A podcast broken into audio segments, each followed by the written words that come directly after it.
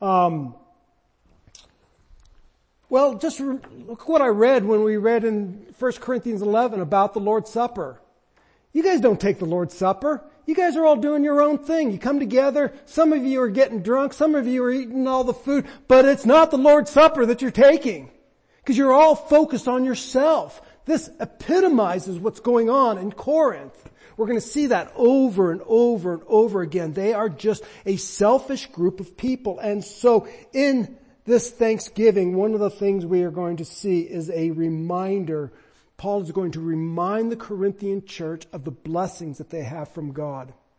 And I think the reason why he reminds them of the blessings that they have for God is because eh, remembering God's blessing is a, rem- is a remedy for the carnality that they are engrossed in. They are a carnal church that loves the world probably, it has replaced its first love of Jesus Christ and is loving themselves more than Christ. And Paul, his first attack, if you will, to bring people back to Christ is to remind them of what has happened to them in Christ. What has God done on your behalf? If you begin to remember the things that God has done, perhaps then we can deal with your division and your selfishness in a much, um, in a much easier way. So we would do well to remember what God has done for us in Christ. I think the overarching message of this, of this Thanksgiving and the overarching theme of this message today is that God is faithful. God is faithful and we are going to see His faithfulness. And here's how I'm going to outline this message. The overarching theme is that God is faithful. And we are going to see God's faithfulness in the past, in the present, and in the future. So those will be our big um, outline features that God is faithful and Paul is going to remind the Corinthian church of God's past faithfulness, his present faithfulness, and the assurance of his future faithfulness. So that's where we're going to go. Let me go ahead and read um, our text this morning, beginning with verse 4, going on through verse 9. This is the inerrant word of God. I give thanks to God always for you, because of the grace of God that was given you in Christ Jesus that in every way you were enriched in him in all speech and knowledge, even as the testimony about Christ was confirmed among you, so that you're not lacking in any gift as you await for the revealing of our Lord Jesus Christ, who will sustain you to the end, guiltless in the day of our Lord Jesus Christ. God is faithful, by whom you were called into the fellowship of his Son, Jesus Christ, our Lord. As I said, Thanksgiving is a key element of Paul's letter and this one is no different.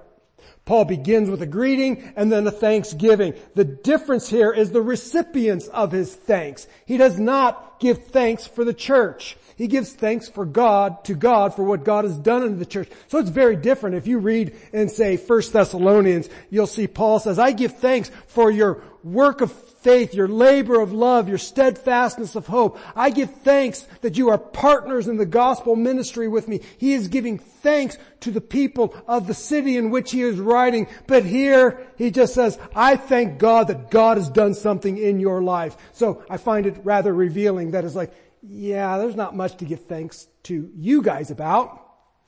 But there is much to be thankful about what God has done. God, Paul is going to be calling these people to remember what God has done so that they might live their lives in commitment to the God who has done these great things. And so God is the recipient of thanks. And here's what he says, I give thanks to my God always for you what? Because of the grace of God that was given you in Christ Jesus. So the very first thing Paul thanks God for that God has done in the lives of the Corinthian church is that God has given them grace. And grace we will just define, it's been defined many, many ways, but it is God's generous reaction regardless of the recipient's achievements. So it is a, it is God's generous action regardless of the recipient's achievements. In other words, I give you something you don't deserve. You did not earn this. You did not merit this. There is nothing um, that would cause God to to need to give this gift of grace to the people, but this is God's generous action. It therefore counters the elitism that is rampant in the church. I thank my God always for you because of grace, the grace of God that was given you in Christ Jesus. In other words, none of you are all that special. You've all received the grace of God. The focus of thanksgiving now falls upon God who has done for them in Christ, not upon their own particular qualities. So the focus of thanksgiving is on God, not because you guys are smarter, you guys have greater wisdom, you have more knowledge, you have a certain spiritual gift, you have a certain ability, you are great. No, the focus is not a thanksgiving because they are wise or smart or intelligent or following the right people or rich or whatever. They, the thanksgiving is given to God because God has bestowed His grace upon them. They need to remember that where we are, what we are, we are by God's grace. We should note that this grace is in Christ Jesus. This is such an important phrase. You see, when a person is converted, he is joined to Christ. That is, what is what happened, I just, I put it this way, what happens to Christ happens to us. Or what Christ experiences, his people experience. So this can be, Christ is the Son of God and we are children of God because we are united to Christ.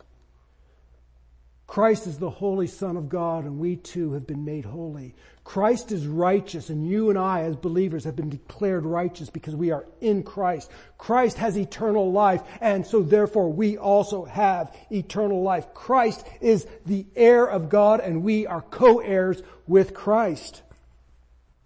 Christ sits at the right hand of the Father and we come boldly to the throne of grace. Why?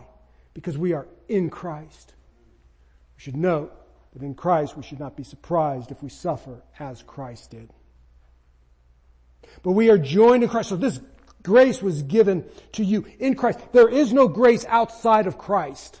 There is no grace um, towards God that is given that is separated from, from Christ. This is His free gift to you. So I give thanks to my God for you always because of the grace of God that was given to you in Christ Jesus. As I said, this is dealing with um, the past and these verb tenses are, I don't want to say past tense, but they happened at a point of time in the past. So then we ask, when was it given? At what point in time was this grace given? Well, I'm going to jump ahead to verse 6. Even as the testimony about Christ was confirmed among you. So when was the grace given? When the testimony of Christ was confirmed among you.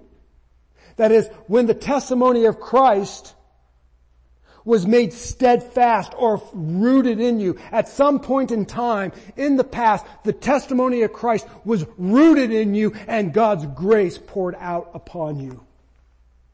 So we have to ask ourselves, what is this testimony of Christ? Well, let me answer. It is the gospel message. Look at, when I look at Acts chapter 20, verse 21, we, we, we see this.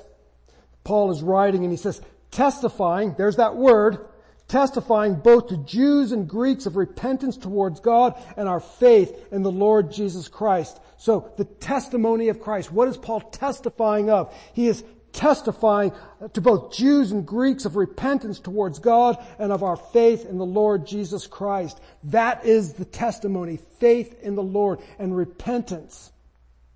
Acts 22 verse 18, we see this testimony again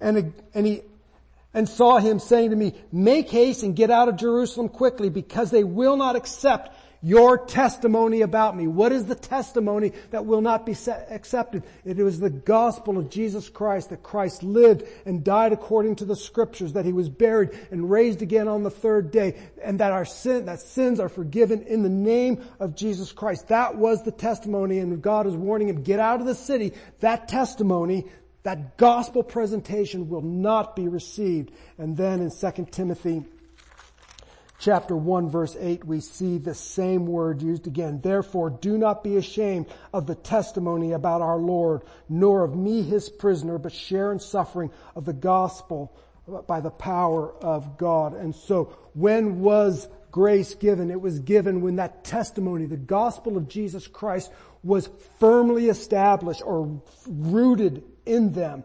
Grace was given when the testimony of the gospel was settled and made steadfast in you. There is no grace without a gospel presentation.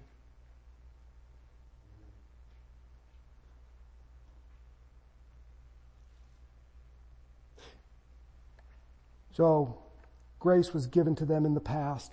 It came with the presentation of the gospel, and when it was firmly established, God poured out His grace upon the people.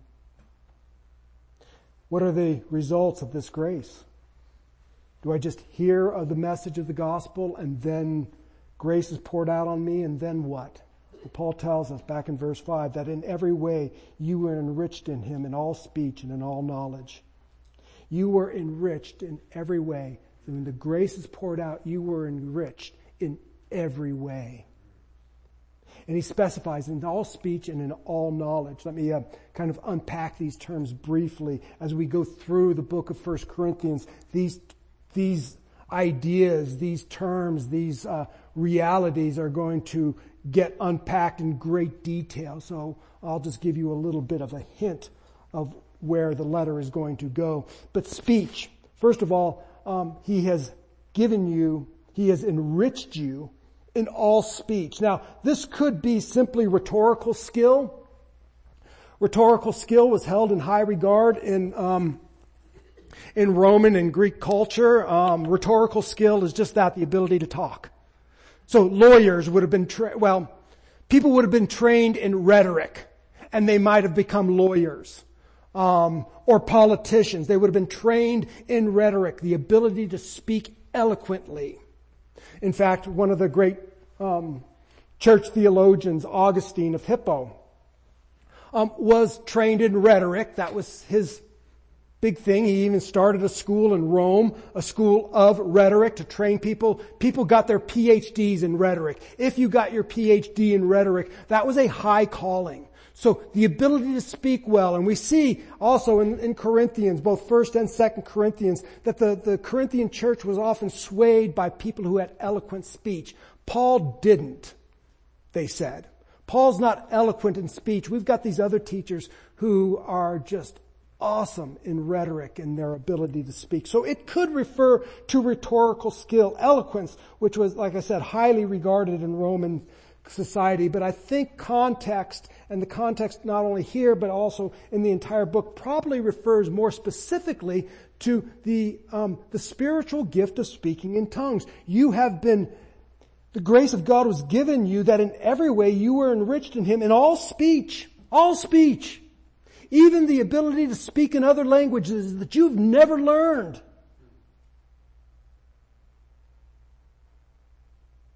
God has done this for you. You were enriched. That is, that something happened to you. God enriched you. He made you rich in something, and that was the ability to speak.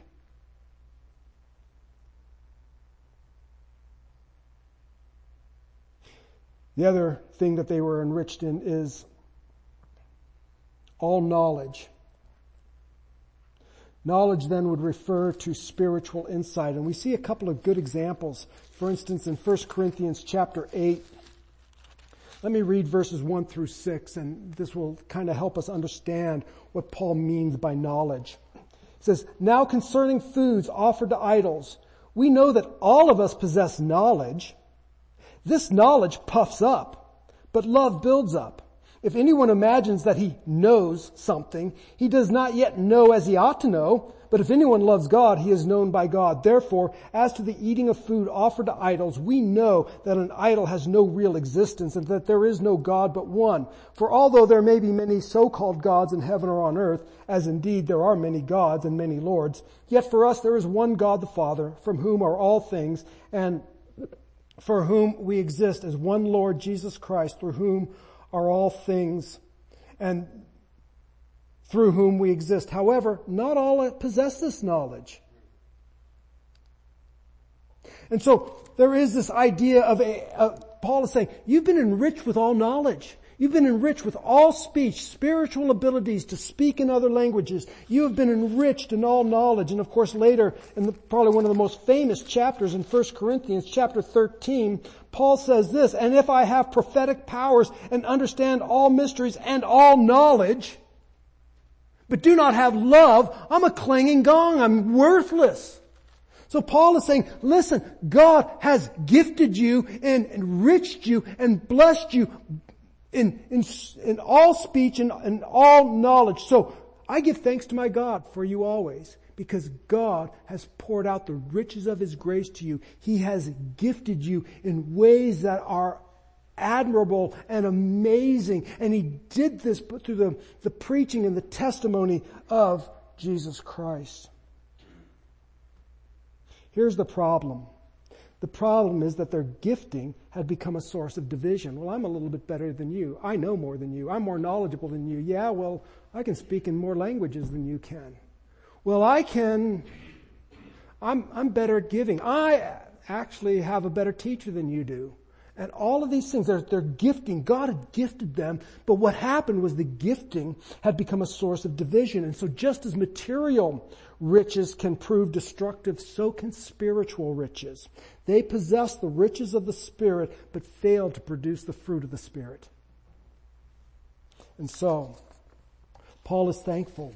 He is thankful that God's favor was given to the Corinthians through God confirming the gospel message among them, God then also equipped them with spiritual wealth. This occurred in the past um, at conversion, and all of this is a work of God. So, God has been faithful to work in them in the past. But God is not done because God continues to work in them in the present. And now we get into um,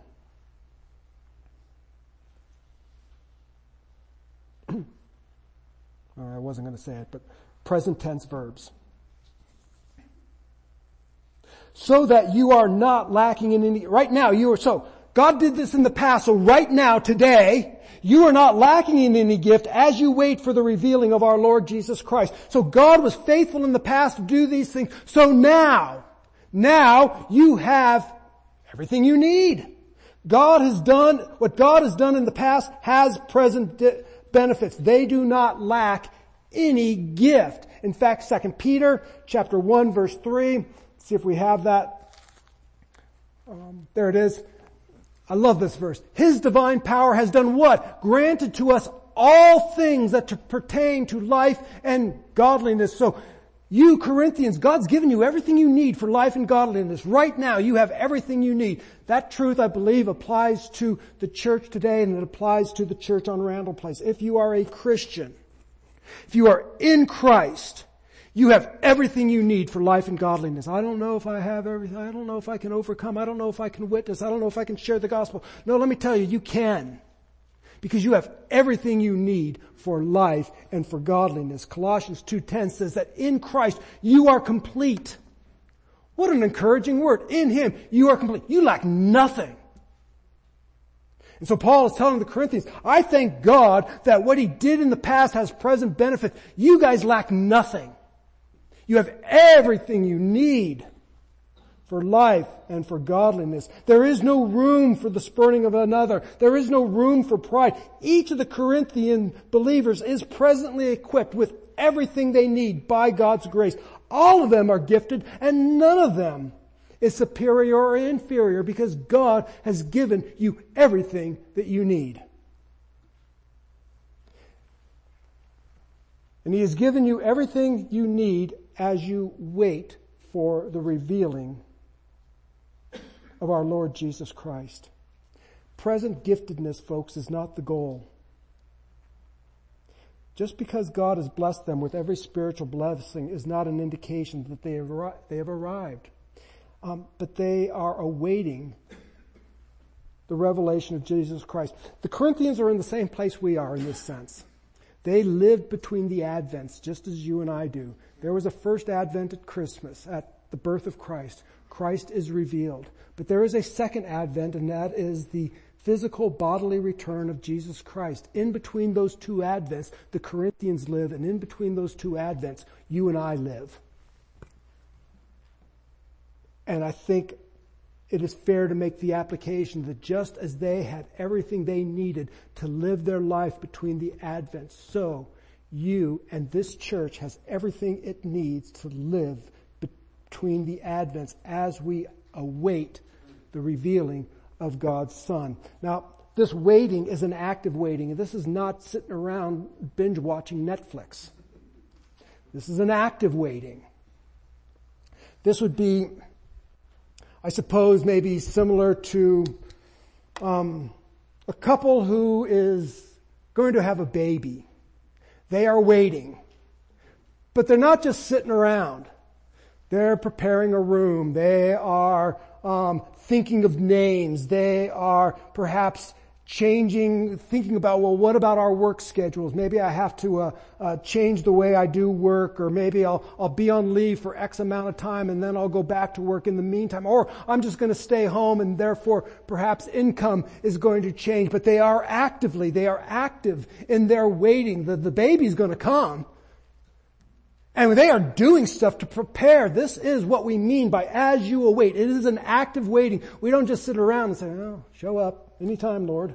There's an activity and God has gifted them to do what they need to do in between the advents.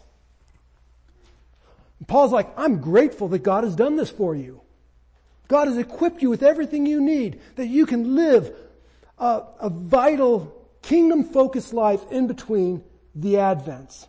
And then we, we might ask that God, so God has gifted them to live between the first coming and the second coming of Christ. Then we would ask, well then what are the, what is the purpose of God's giftings? Why did God, why does God give these spiritual gifts to His people? And I think one of the the, the obvious answer, we see it all over Rome, um, 1 Corinthians 12 and 14, but we also see it in Romans 1.11 and we also see it in Ephesians chapter 4. The reason is to build up the body of Christ. So what is our active waiting? Our active waiting is to build up the body of Christ, to strengthen one another, to encourage one another, to spur one another on to love and good works, to admonish one another, to encourage one another, to rebuke and exhort one another. He has given us the gifts to do those things. Ultimately, we are to be sharing the gospel so that people become believers who then we exhort and train. And so it is basically we are about kingdom business and God has gifted you as an individual and church on Randall Place corporately to do those very things. We have everything we need. Oh, if we had a bigger budget, that'd be nice. If we had certain people with certain skills or qualities, oh, well, it'd be nice. But we have everything we need to do what God has called us to do. He's already gifted us with that. So Paul is thankful that God has gifted the Corinthians with all they need to build up others until Christ returns. So I'll just encourage you this week, build one another up, call one another, text one another, share the gospel with somebody. Proclaim God's good news. If you need to admonish one another, brother, sister, I think you're, you've gone off. And so, Paul then is grateful that grace was poured out to them in the past and brought them to a place of salvation by the testimony of Jesus Christ. He has gifted them. Those gifts continue on in the present and they will continue to be um, useful until the day that the Lord returns. Now use what God has given you. As I said, this message will be about the past, the present, and the future. So now we look at what will God do in the future?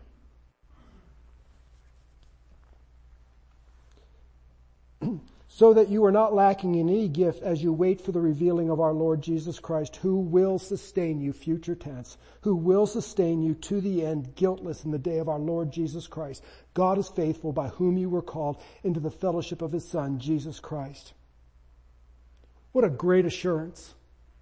Christ will sustain you to the end. The grace work of God that was enacted in the past is not going to ebb or erode or wane. Christ will sustain you. As you wait for His second coming, you can have confidence in the work of God. I love this. He will sustain you to the end guiltless. That's an amazing statement. You will stand before Christ guiltless. Philippians chapter 1 verse 6 may be one of the most well-known passages of scripture on this. Says, I'm sure of this. I love that. I'm sure of this. That he who began a good work in you will bring it to completion at the day of Jesus Christ.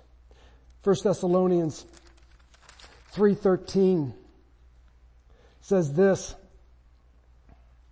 so that he may establish your hearts blameless in holiness before our God and Father at the coming of our Lord Jesus Christ with all of his saints. He will establish your hearts. What blameless in holiness at the coming of our Lord Jesus Christ.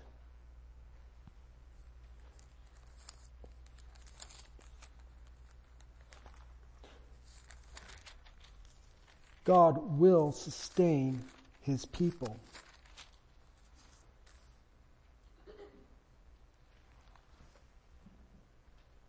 So as you wait, you can have confidence in the work of God that he will sustain you guiltless. That's an amazing thing. One day we will stand before God Almighty. I don't know if we will fall on our faces, if we'll, I don't know what's going to happen. But this is what I can be certain of. The blood of Christ has rendered you guiltless. If you are in Christ, you will have no guilt. On that day, the Lord, the Lord has justified you. In other words, He has declared you not guilty. We see this in Romans chapter 8. Who can bring a charge against God's elect? It's a rhetorical question. And then he says, Christ died. It's Christ who died. In other words, who can bring a charge against God's elect? Christ is borne the judgment. God, I'm sorry, it says God is the one who justifies. That's probably more accurate there. Who can bring a charge against God's elect? And then he, the answer to that question is God is the one who justifies. In other words, God is the one who's declared, who can bring a charge against God's elect? God's the one who's declared you not guilty. God is the one who's declared you guiltless. There is no higher court in the land. There is no higher judge in the universe. God Almighty has declared you not guilty. Who is going to bring a charge against you? This is what Paul is saying. I praise God that He has done this work in you, that He has declared you not guilty so, and He will sustain you so that you will be guiltless in the day of the Lord Jesus Christ. Perseverance is serious business. And there are, let me just head off any, uh,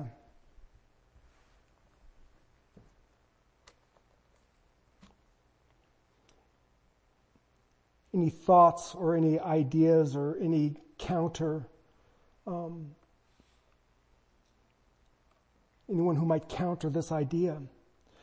Uh, because there are a number of passages of text like 1 Corinthians 15, 1 and 2, Colossians 1.23, Mark 13, 13, that talk about that if you continue, if you continue in the faith, that God will do these things if you continue in the faith. Now I would remind you, brothers, of the gospel which I preached to you, which you received, in which you stand, and by which you are being saved, if you hold fast to the word that I preached to you. It would seem that it is conditional upon me sustaining myself? I think Paul addresses that question here.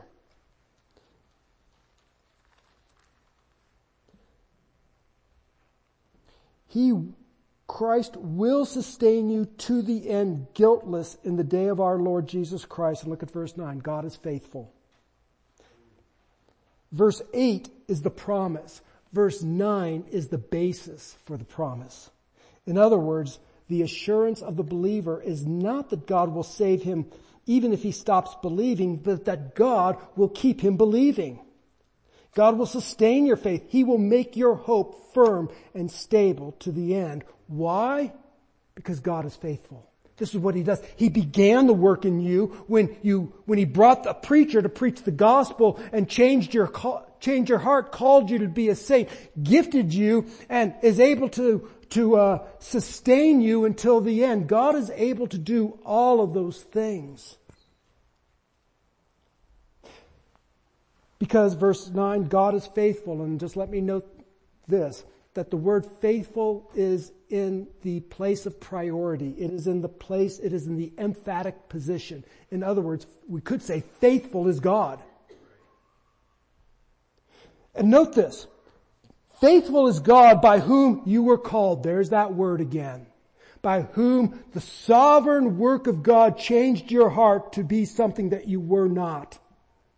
God is faithful who who called you into the fellowship of his son. So note the connection. God is faithful. If God has called you, his faithfulness will keep you. 1 Thessalonians chapter 5 verse 23, we read this, Now may the God of peace himself sanctify you completely and may your whole spirit, soul, and body be kept blameless at the coming of our Lord Jesus Christ. He who calls you is faithful he will surely do it. And you were called, God in His faithfulness has called you into a, union, a fellowship with His Son. And this calling, as we've said, it is not a mere invitation. It is not a gift that you can take or not take. It is a transformation of the heart by the sovereign work of God. Calling is not a mere invitation. It actually has an effect. It actually accomplishes the task. And in this case, the calling actually places the person in fellowship with Christ. That is, those who were enemies of the cross, those who loved darkness, those those are the ones who are changed by the call of God and are now in close relationship with Jesus Christ. God calls you into fellowship with His Son, and it is because He is faithful that He will sustain you. The Corinthians' perseverance and guiltlessness is not the outworking of their giftedness, but of God who is faithful, and Paul gives thanks for that. In other words, you are not going to be sustained simply because you have all of these amazing spiritual gifts, or because you can lay hands on somebody and they can be healed, or because you can speak in other languages, or because you have all knowledge, or because you have all wisdom. No, the reason you will be sustained is because God is faithful and the thing He started, He will complete. God has gifted you. He has given you these, these great abilities, but do not think for a moment that by, that is the basis for your being sustained in the faith. No, the basis for being sustained in the faith is God. And God is faithful. He will do what he began, he will complete what he began. So I'll just, I'll conclude real quickly. Assurance. This is an assuring passage of text. What we teach here is that salvation is of the Lord. From beginning to end, salvation is of the Lord. It was the Lord who brought whoever it was or whatever, however you heard the gospel message, it was God who intersected those two paths. So when I did not believe in God and I ended up hearing a, a gospel message that actually changed me, it was God who intersected those two. The group that shared the gospel and me who ran into them. Because I wasn't even going to go where I was going. I was going somewhere else. And God changed my mind that night. And I went somewhere and heard the gospel and I heard the call and it wasn't a choice. It wasn't like, well, that's pretty good. No, it's like, I'm following God. From beginning to end, God changed my heart. Salvation is a work of God. This does not then allow for an excuse to sin, which the Corinthians, and oftentimes people use the book of Corinthians, well this is some really messed up church and they're sinning and they've got all these problems, so I guess then it is okay for us to be just as messed up as the Corinthians. They are not our model. Paul is rebuking them. He's not saying you're not Christians, he's saying it's time to get right. Jesus did not hang out with um, sinners because he was okay with it, but it was for that they would hear the truth of what he came, the truth about the kingdom of God, and be changed. Salvation is a work of God.